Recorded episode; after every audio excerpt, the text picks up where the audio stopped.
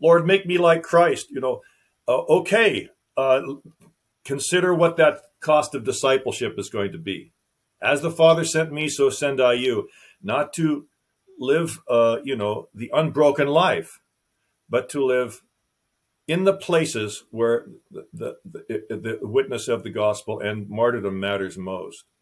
It is really hard to understand, Matthew, how the American church, which John Piper calls the Disneyland of the universe, can be a full expression of the witness of Christ in the safety and security of our 300,000 churches.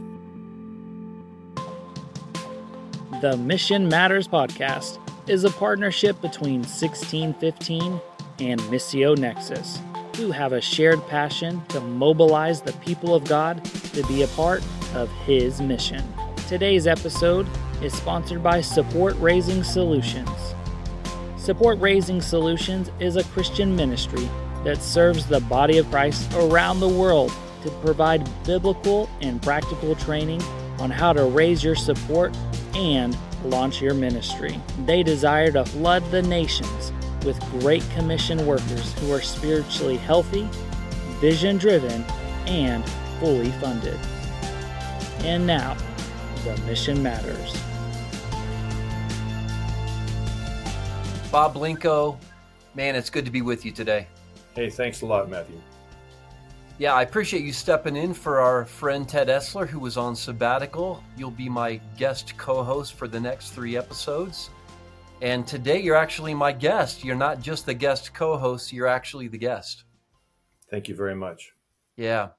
So, over the next three episodes, we're going to be talking about taking the gospel to the hardest places on the planet.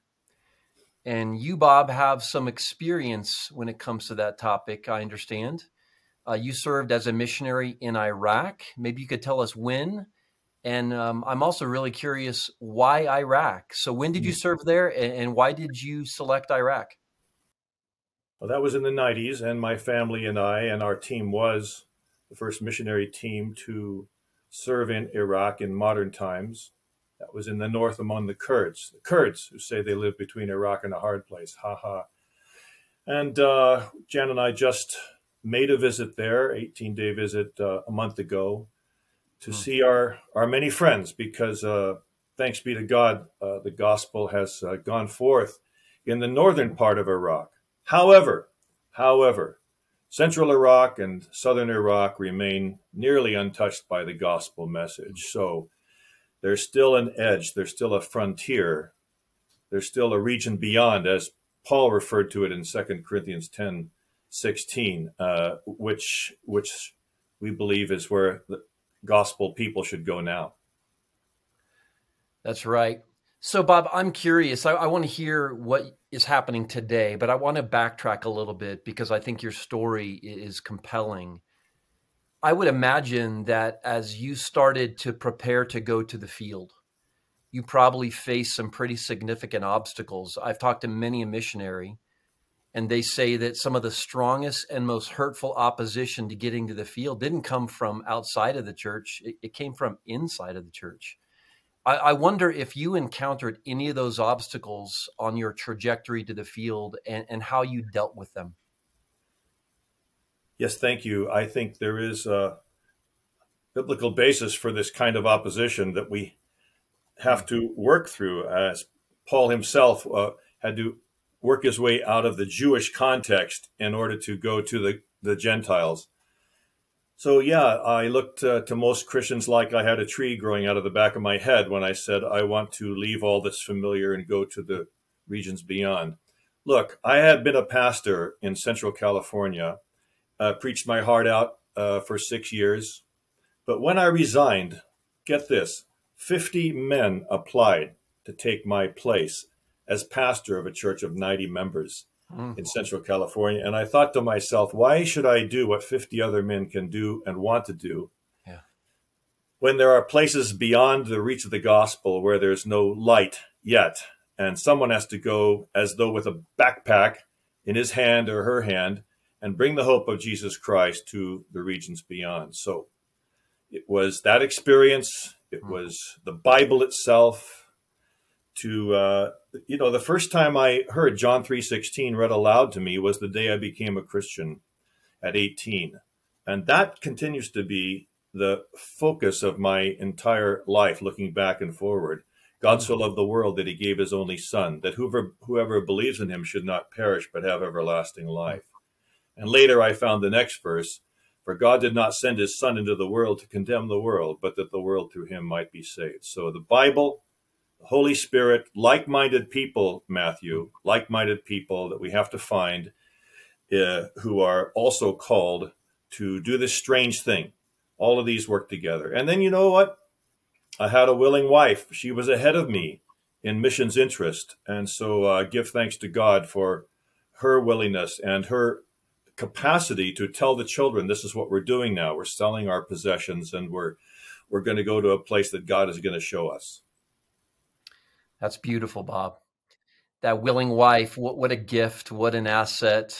Um, I've heard many a missionary story and that uh, spouse is often just such a great source of inspiration and uh, provides resilience too. Look, the, every direction you you look in the non-Christian world among the unreached peoples is broken, depraved, and one of those ways is the way husbands treat their wives and the way men treat women. Hmm. So when you can go married, it's immediately an effect. Uh, light the candle and put it on the lampstand, and it will give light to everyone in your house. That means people that come to visit will be experiencing uh, the gospel of respect. Look what Peter said after spending years with Christ when he wrote in 1 Peter 3 live with your wife in an understanding way. Hmm.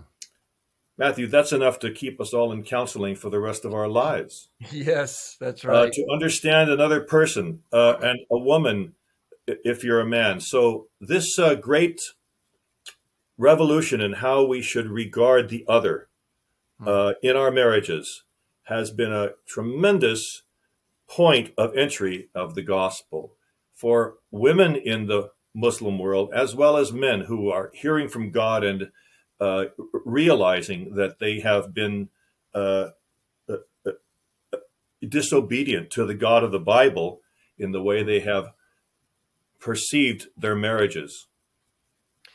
You know, I want to circle back to something you said. I mean, it's it's not the the basis of our podcast today, but I love that First Peter three seven passage. Be considerate as you dwell with your wives, as you said, living with them in an understanding way. And that word consider means to study.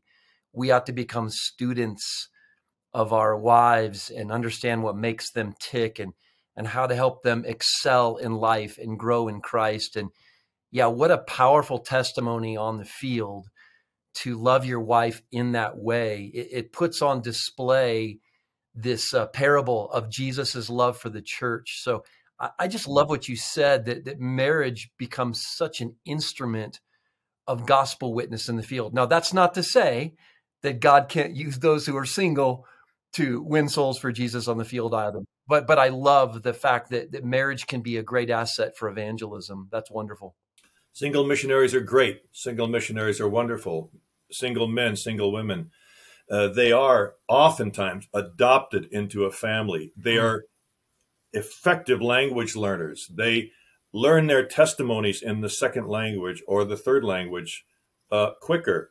They are inroads to the gospel. And yes, they bear a certain uh, difficult uh, suffering because people over there don't understand a mm. single person who has hit 30 years old is like right. that. But it, it is a calling from God to go as singles. And so we, we bless the Lord for the people on our teams that are out there as singles. Yeah, that's wonderful.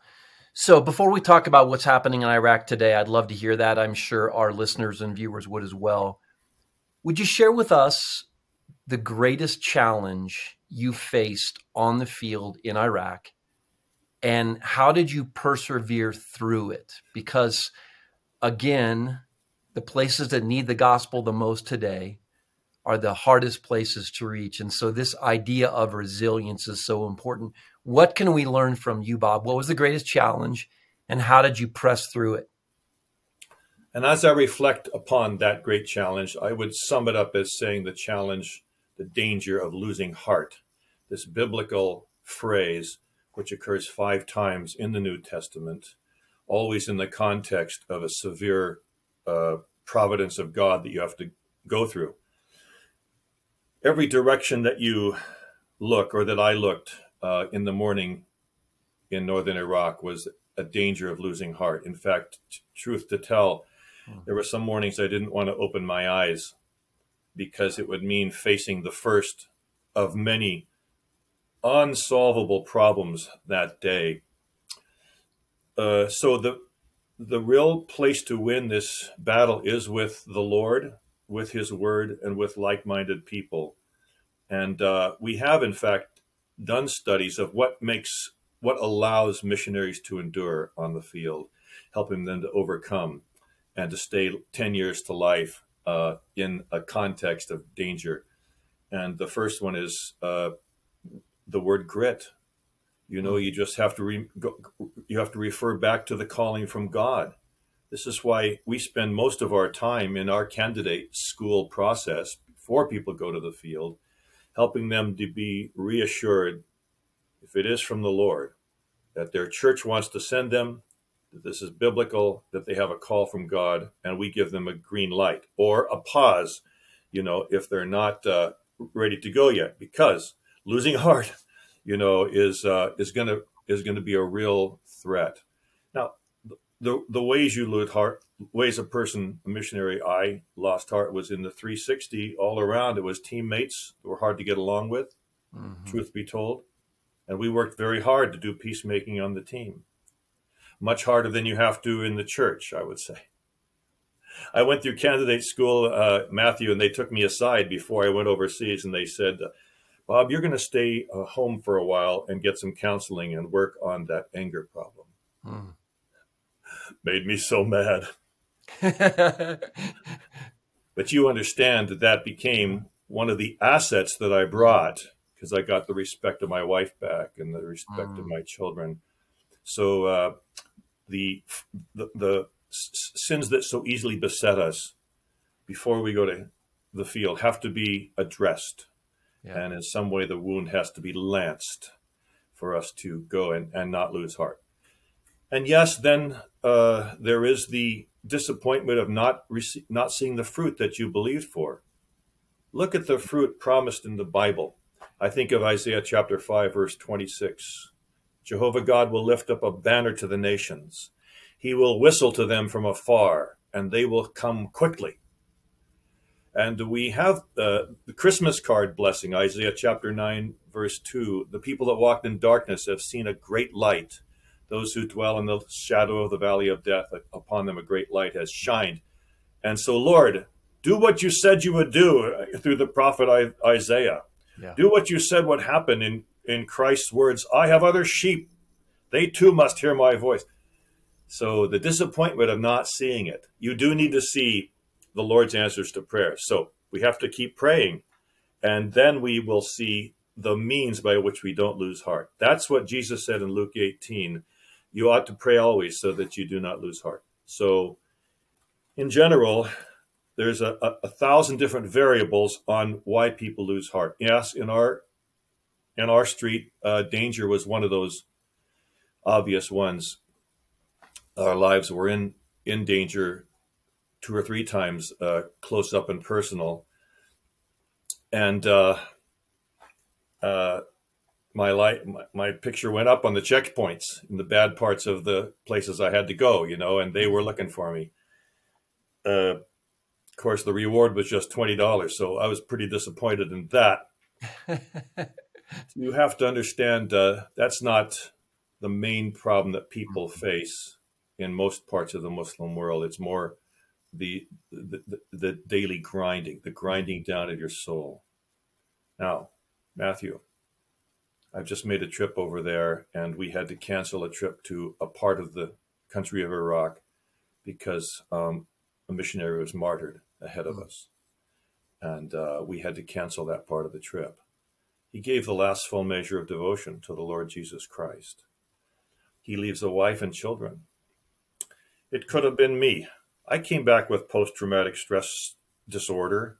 mm-hmm. wondering why this one died and I didn't, wondering why everything collapsed around me and I was left to to live uh, to you know to get counseling again. Mm-hmm. So uh, in order to keep the context of how we keep going in the midst of many troubles, we have to remember uh, we have to deal with martyrdom. We have to have pillow talk, husband and wife. The singles have to have someone important that they have poured their heart out into and really done that biblical thing. I'm going to do mission where dying is gain. Mm-hmm. Philippians 121. Yeah. So let us be about the people who are, first of all, giving their lives to Christ and allowing Christ to give them that final witness if of of uh, final sacrifice, if that is what His will is. If we want to get to Revelation 7 9, the multitude around the throne, we will have to go through Revelation 6 9, hmm. the martyrs underneath the throne. And yes. there is no shortcut that shortcut. So may God regard this witness who has just given his life as the means to open up the gospel in that great city where we have so much desire to go and to which we pray for. Hmm. And if you can think of any future Better than that, you'll have to tell me. In fact, his widow said, as people visited her in the homes and they came to wail, as is the way of the Middle East, she says, Don't wail for my husband. He is with God our Father now in heaven. He mm. believed, and God took him to heaven. For God so loved the world that he gave his only Son, that whoever believes in him should not perish. You know that at the point of her loss, God gave her strength to do that day after day. Mm-hmm. And that witness then abounded to the city Hmm. In a way that what? The normal conversation, the normal apologetics, the normal life of a believer uh, to bring about the hope of Christ through words and deeds could not happen except by this profound, severe mercy. Hmm. You talk about the, the fullness of the Gentiles, Bob. Uh, you know, Paul writes about it in Romans eleven twenty five. And of course, we, we see that verse fulfilled in Revelation 7, where there is a, a worshiping multitude of people from every nation, tribe, and tongue. There's the complete number of the Gentiles. But I like what you said. We will not see the complete number of the Gentiles without the complete number of martyrs. And let us be very sober minded about that. That is the way Paul lived. That is the way he became like Christ. Lord, make me like Christ. You know, uh, okay, uh, consider what that cost of discipleship is going to be. As the Father sent me, so send I you. Not to live, uh, you know, the unbroken life, but to live in the places where the, the, the, the witness of the gospel and martyrdom matters most. It is really hard to understand, Matthew, how the American church, which John Piper calls the Disneyland of the universe, can be a full expression of the witness of Christ in the safety and security of our 300,000 churches. This is why uh, Hudson Taylor wrote in his diary, June of 1865, unable to stay in the presence tonight of a thousand Christians rejoicing in their own security. I wandered alone onto the shores of Bristol, and there rededicated my life to Christ and to China, and asked the Lord for two missionaries for each of the 11 inland provinces of China. So, well, that's for me, you know. Let me find the person who is mm-hmm. unable to stay in the presence of a thousand Christians rejoicing in their own security. No more M&M Christianity for some of us. That's more and more for me and mine. No more singing the praises simply of what Christ has done for me without hearing what he would have us to do. Did you hear what I want you to do? Or are you just going to keep praising me until I pull the plug on your church? So, this person, Jesus Christ, still calling people to the edge. Now, it was my privilege to be the first in that great city. And uh, we saw the first people come to faith where there were no scriptures. Mm-hmm where there was no gathering of Kurds. Um, the result of that was this Gospel of John, the first book of the Bible ever translated into the Kurdish language, Matthew. If I may, I'd like to read in Kurdish Please. from Christ's own words, a Great Commission passage uh, to your listeners. Jesus Christ in John chapter 10, ver- starting at verse 14. Isaiah gut as Shivane Boshem, wo as Bartchet Chudunyasam. Jesus said, I am the good shepherd, and I know my sheep. Wo Bartchet min jimen dinyasen, laku bob min dinyaset. And my sheep know me, just as the Father knows me, and I know the Father. Wo as. And I lay down my life for the sheep. And then this. Wo na. I have other sheep that are not of this fold.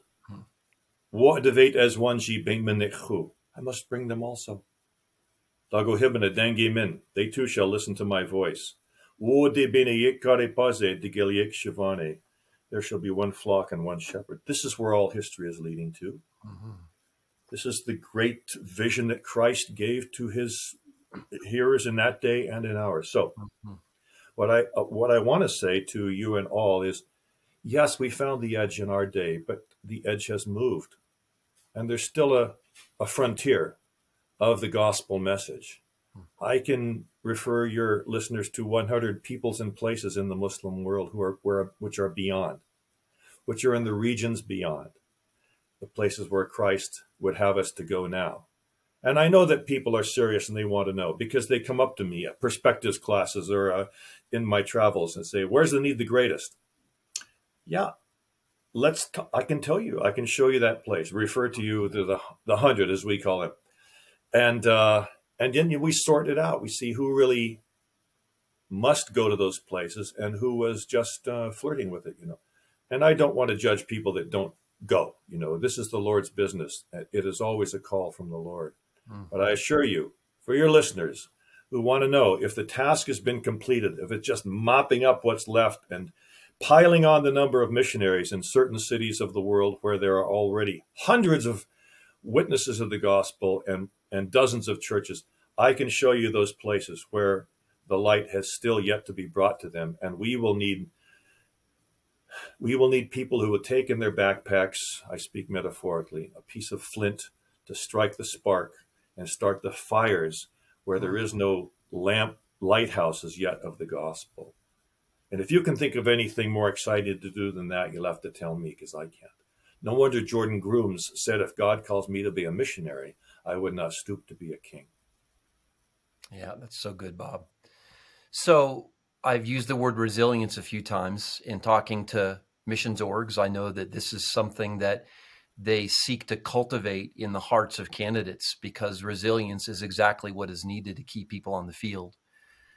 Any suggestions on how to build that type of gospel resilience and stick to itiveness?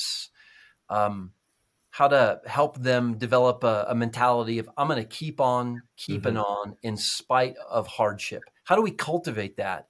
Because we need missionaries who will stay the course, not who will go for 12 months and come home or 24 months and come home. We need missionaries who will stay the course. How do we do it, Bob? Well, first is a confession. God, I'm not sure I, I'm cut out for this.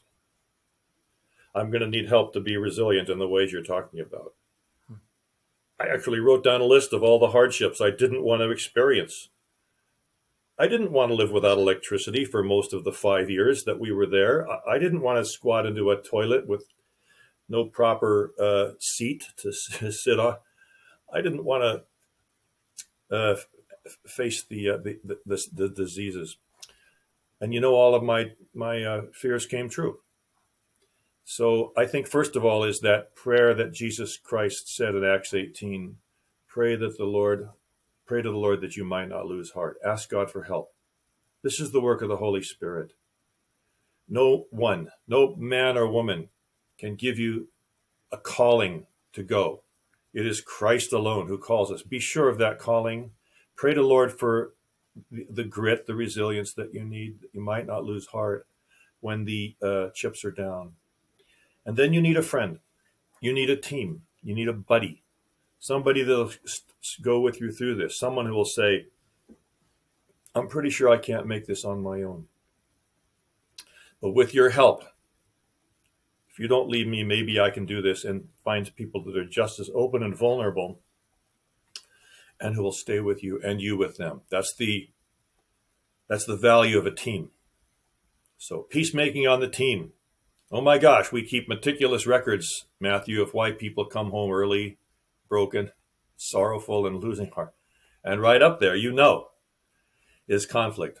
And we mm-hmm. worked very hard on resolving problems on the team and giving people the the training that they need to uh, resolve conflicts on their team. So these are the assets to make people resilient.